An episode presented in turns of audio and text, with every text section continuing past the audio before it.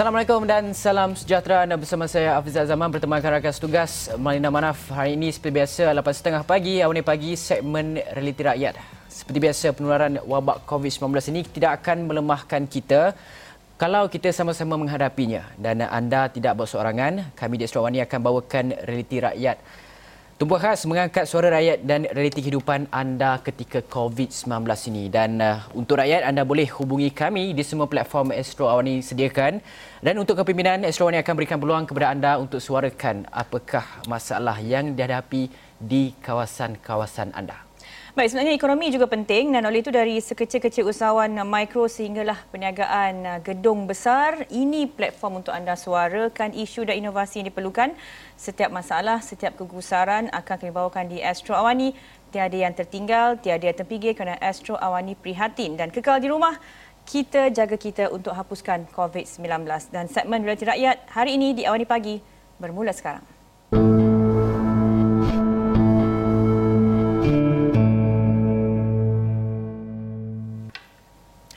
Baiklah, warna pagi segmen Realiti Rakyat hari ini akan bincangkan mengenai penduduk di kawasan Bangkol setelah 42 hari menjalani perintah kawal pergerakan PKP yang berkuat kuasa pada 18 Mac lalu. Kita nak tahu apa yang jadi, apakah uh, faktor-faktor ataupun uh, adaptasi norma-norma baru, apakah terdapat sebarang masalah yang dihadapi oleh mereka. Uh, kita tahu kawasan di Bangkol ini mempunyai kegiatan ekonomi berasaskan agro makanan, pertanian serta pelancongan. Dan untuk bincangkan apakah kesan ataupun keadaan yang sedang dihadapi oleh masyarakat Bangkol, kita akan bersama dengan Adu Bangkol Datuk Seri Dr. Zamri Abdul Kadir. Assalamualaikum Doktor. Datuk. Waalaikumsalam warahmatullahi wabarakatuh. Baik, alhamdulillah. Apa khabar?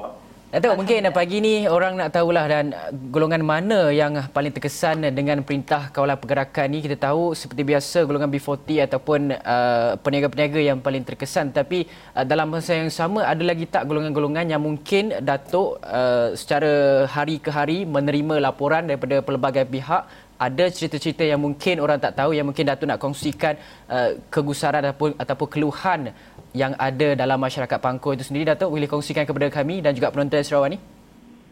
Ya, uh, seperti yang kita ketahui bahawa di Pulau Pangko ini uh, asasnya ialah uh, nelayan ya. Masyarakat kebanyakannya terlibat dalam uh, uh, sektor perikanan dan juga uh, dalam sektor pelancongan yang kita kecilan kerja di sektor perhotelan dan sebagainya.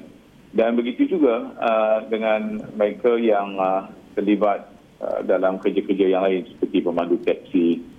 Dan uh, dia berada dalam uh, kawasan pulau yang sebuah pulau yang kecil. Jadi mereka tidak boleh bergerak ke mana-mana.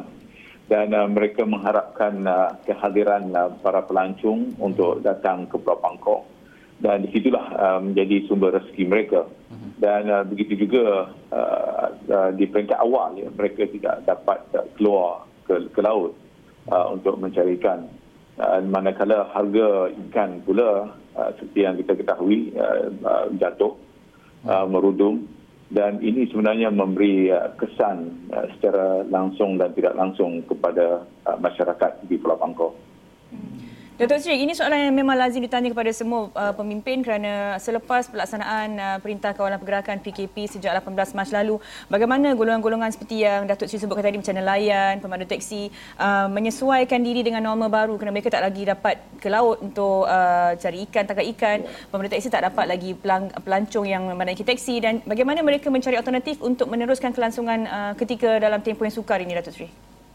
Ya, mereka terpaksa menyesuaikan dalam dengan keadaan yang sukar, yang susah. Kerana itu adalah antara sumber pendapatan dan cuma dalam masa yang sama ada di kalangan mereka yang uh, mengambil uh, pendekatan umpamanya uh, bagaimana dia nak menjual kuih muih ya hmm. uh, dan um, ini yang mereka lakukan melalui online order uh, melalui WhatsApp dan sebagainya. Walaupun di pulau yang kecil, jadi agak menarik. Pendekatan yang cukup kreatif yang dibuat oleh mereka.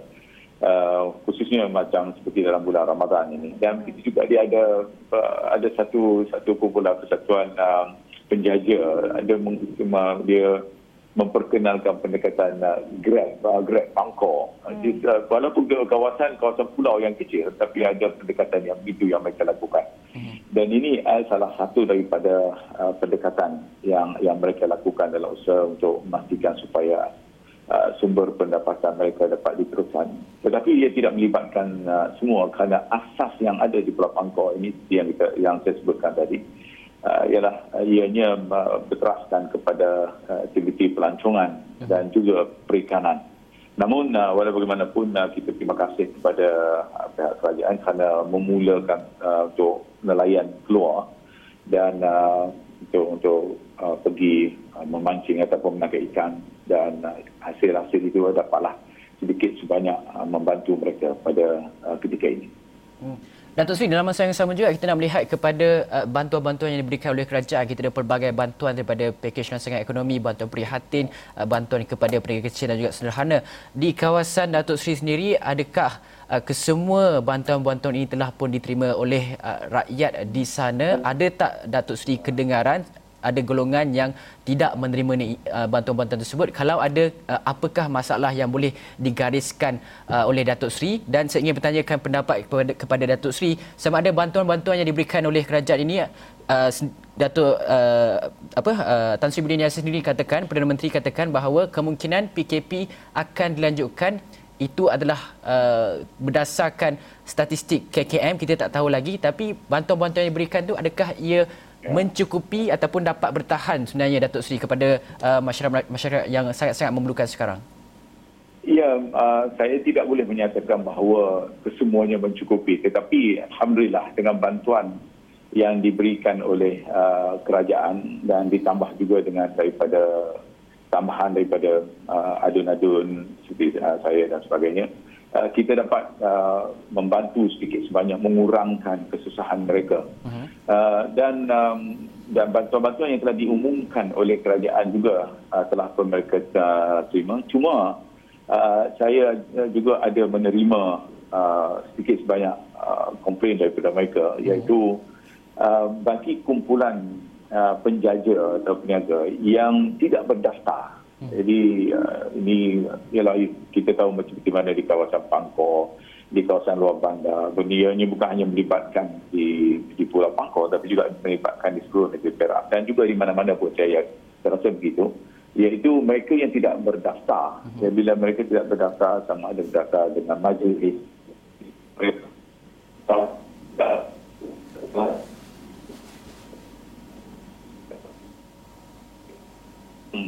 yang telah diumumkan oleh pihak kerajaan itu bantuan sebanyak kalau tak silap saya RM500 dan uh, ramai uh, yang terlibat seperti uh, niaga secara kecil-kecilan di kampung-kampung ataupun di kawasan-kawasan uh, tertentu eh.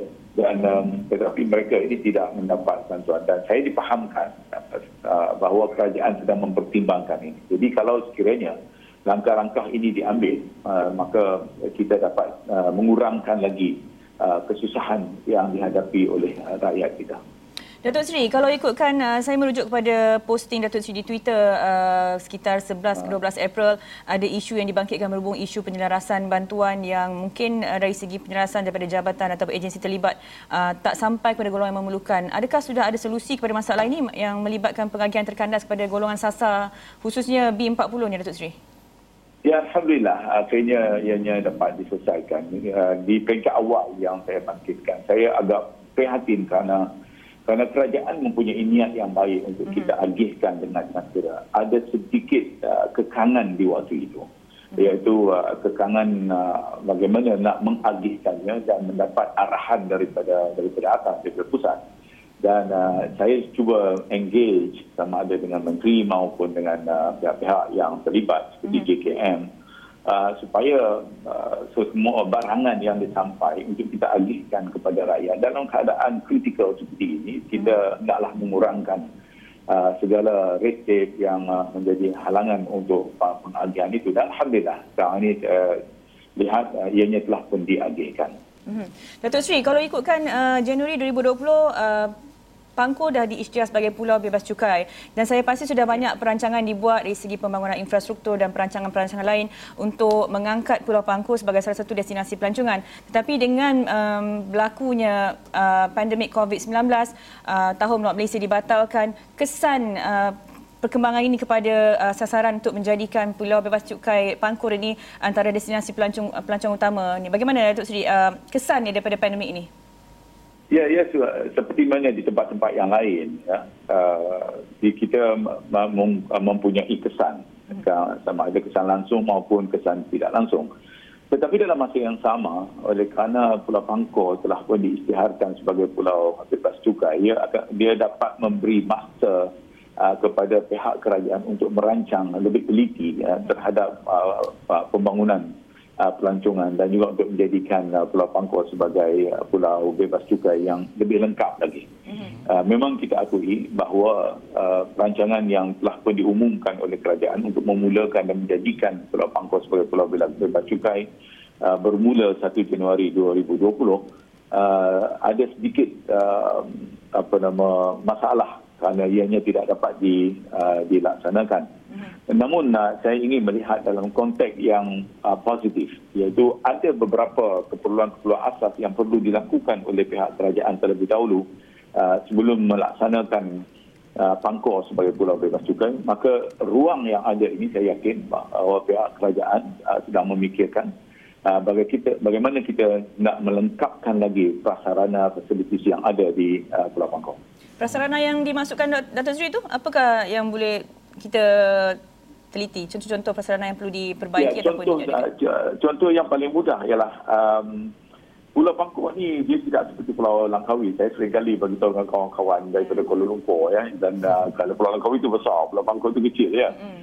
Dan uh, antara uh, kawasan-kawasan yang perlu diteliti ialah dari segi uh, pelancong yang nak sampai ke JT untuk keluar masuk. Mm. Uh, umpamanya kalau uh, uh, nama siapa yang pergi ke ke Pulau Pangkor kita tahu macam mana JT-nya yang kecil. Mm-hmm. Ya, dia hanya ada uh, dua lorong saja. Dan uh, sekarang kita perlukan uh, paling tidak empat lorong untuk membolehkan yang masuk dan yang keluar.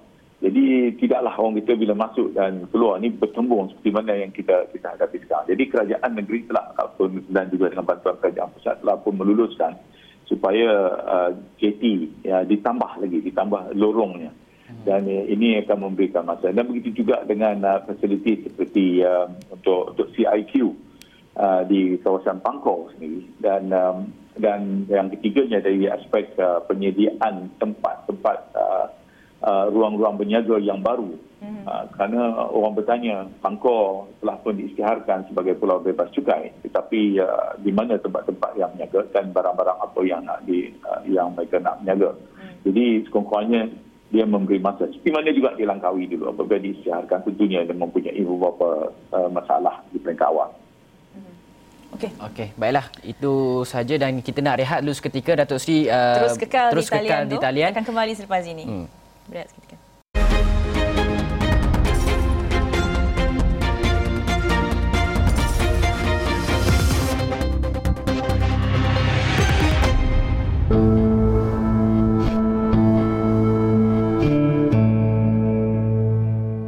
Masih bersama saya Afizal Zaman dan Manila Manaf dalam segmen Realiti Rakyat di awal pagi ini kita masih bincangkan mengenai penduduk di kawasan Pangkor kita ketika Perintah Kawalan Pergerakan ini kita bersama dengan Datuk Seri Dr. Zamri Abdul Kadir Adun Pangkor.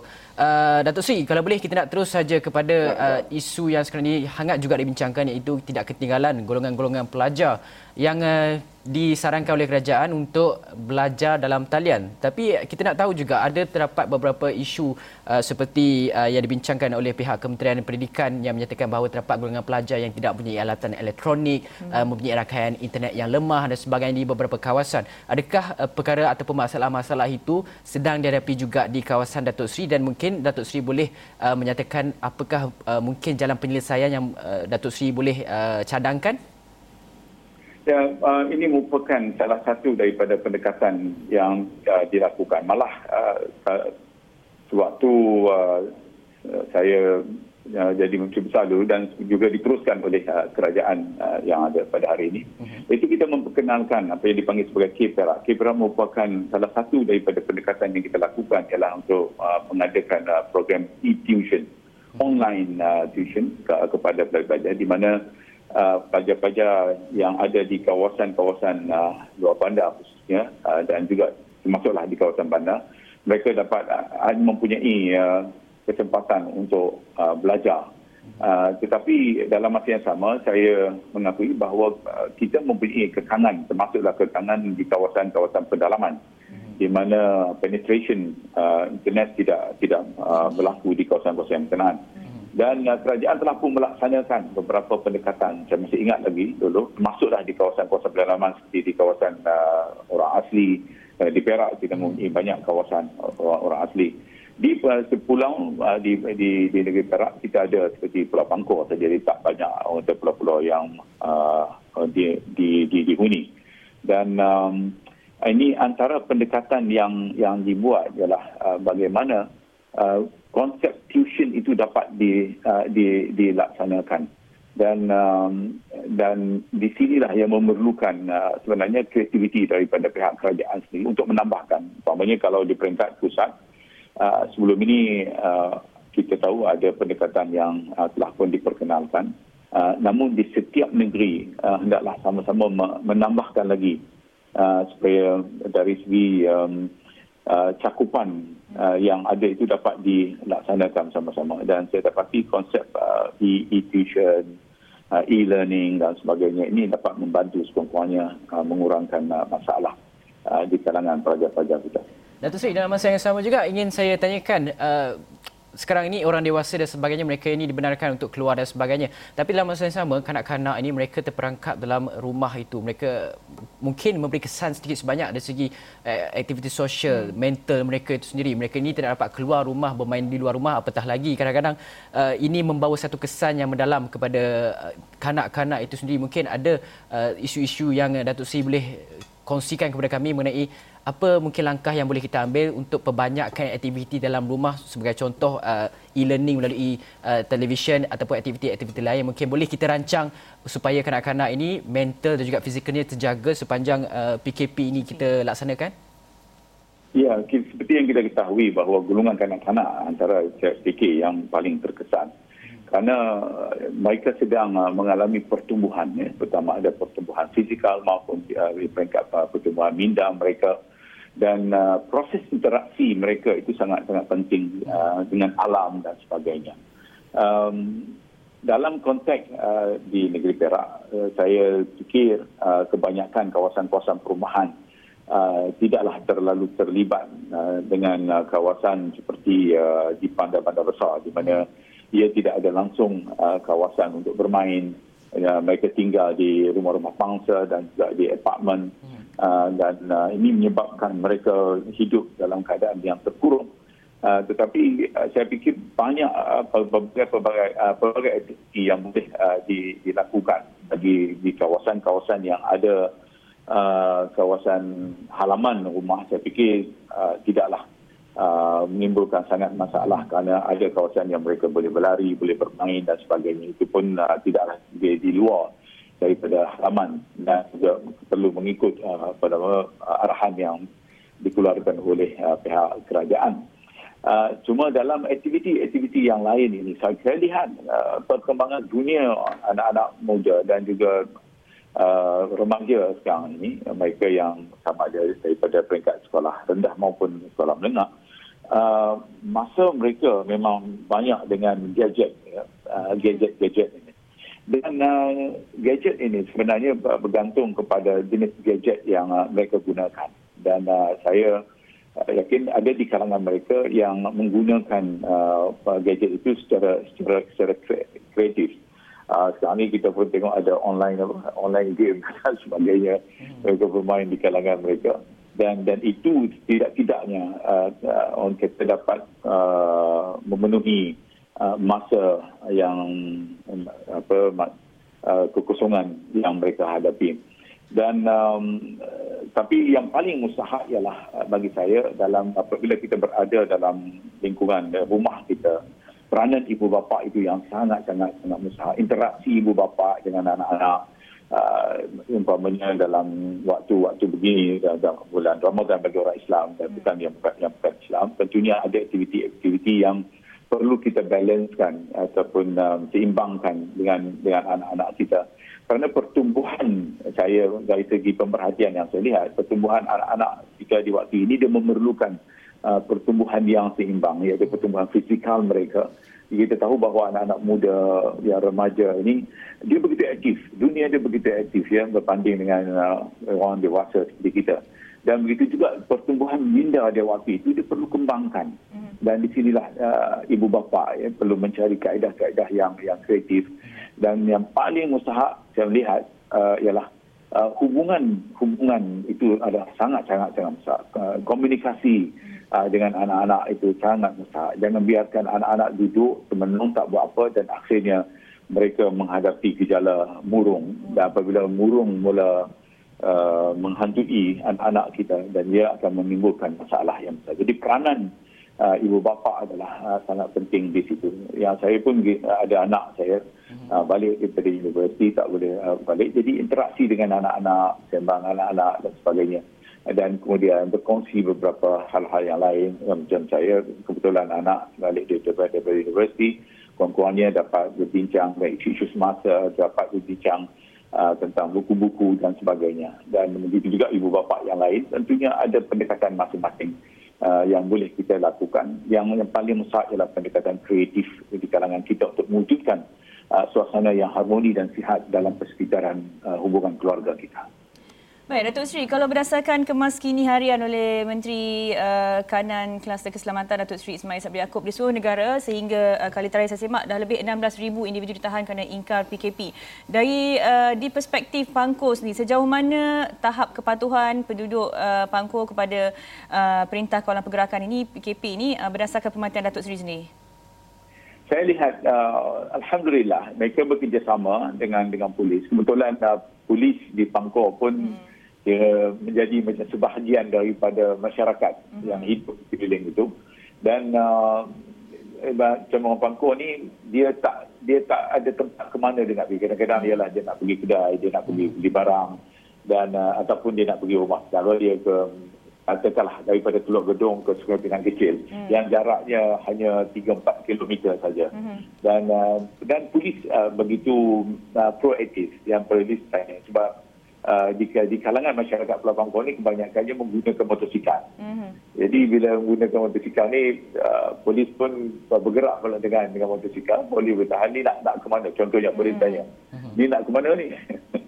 uh, dia jawablah dia kita nak pergi hantar orang dan sebagainya. Lepas tu kalau nak pergi jalan-jalan saja, polis kata balik, balik, balik. Mm-hmm. Jadi uh, interaksi yang baik, maknanya polis memberi arahan, so balik tadi. Adalah biasa kita tahu bahawa ada kalangan-kalangan tertentu yang cuba mengambil kesempatan nak pergi jalan tapi tidak banyak ya. hmm. dan uh, saya lihat lah, tahap kepatuhan di Pulau Pangkor uh, sangat baik. Ha, baik, saya rasa kerana Ah, Datuk Seri, saya ada mungkin secara ya. ringkas yeah. Datuk Seri ingin saya tanyakan yeah. pendapat Datuk Seri. Adakah uh, pandangan Datuk Seri mengenai kita tahu ada kawasan-kawasan yang dilabel hijau, jingga dan juga merah kalau kata kawasan Datuk Seri itu dilabel sebagai hijau satu hari nanti, adakah kebarangkalian untuk Datuk Seri nyatakan pendapat untuk uh, kita longgarkan sekatan sedikit demi sedikit? Pada pendapat Datuk Seri, adakah kawasan hijau yeah. itu perlu kita longgarkan yeah. sekatan supaya aktiviti ekonomi perniagaan dapat berlangsung yeah. dan memastikan yeah. uh, mereka berjalan dengan uh, lancar? Saya fikir kerajaan pun sedang memikirkan langkah yang sama kerana Uh, kawasan-kawasan yang sudah perlu isytiharkan kawasan hijau dan mengambil satu tempoh uh, masa yang yang ada uh, ya, uh, kedudukan kawasan hijau itu terus berjalan maka sewajarnya pada pandangan saya hmm. uh, sewajarnya uh, beberapa uh, aktiviti ekonomi uh, dengan dengan uh, pemerhatian daripada pihak berkuasa hmm. pemantauan daripada pihak pihak berkuasa uh, dapat dilakukan maka saya fikir uh, secara tidak langsung uh, uh, ekonomi bagi satu kawasan itu tidak terjejas. Hmm. Ya dan tetapi dengan tahap pematuhan kepada langkah-langkah uh, yang diarahkan oleh pihak kerajaan naklah juga di uh, dilaksanakan. Hmm. Umpamanya kita ni dalam dalam keadaan uh, orang kata di hijau ni macam orang bau baik demam ya. Hmm. Macam orang bau baik demam bermata dia dia bau kebah bau kebah dia kena demam tetapi uh, dari segi pemantauan itu masih kena tengok hmm. sampailah dia benar-benar hmm. uh, sihat dan dan dan cergas. Dan saya setuju bahawa sekiranya kerajaan boleh memikirkan uh, untuk untuk memulakan langkah-langkah kegiatan ekonomi uh, di kawasan-kawasan hijau ini. Hmm. Kerana, kerana kita tahu bahawa kesan kepada status COVID ini nanti antara yang sedang dibincangkan sama ada di peringkat dunia maupun di, di Malaysia ialah uh, kesan terhadap ekonomi sebuah negara. Okey. Okey. Baiklah, terima kasih banyak Datuk Sri atas perkongsian. Dr. Zamri Abdul Kadir dengan itu. Okey. Assalamualaikum. Salam. Okey, baiklah. Uh, itu saja di segmen Realiti Rakyat di Warna Pagi hari ini. Anda di luar sana nyatakan keluhan kesahan anda yang me- menghadapi kereta tempoh perintah kawal pergerakan ini untuk kita sama-sama kongsikan, sama-sama kita ambil tiba sama-sama kita jaga kita bantu antara satu sama lain ketika saat-saat sukar, untuk semua masyarakat Malaysia dan juga dunia ini. Sekian dari saya Hafiz Zaman. Dan saya Malina Manaf. Kekal tenang, stay safe.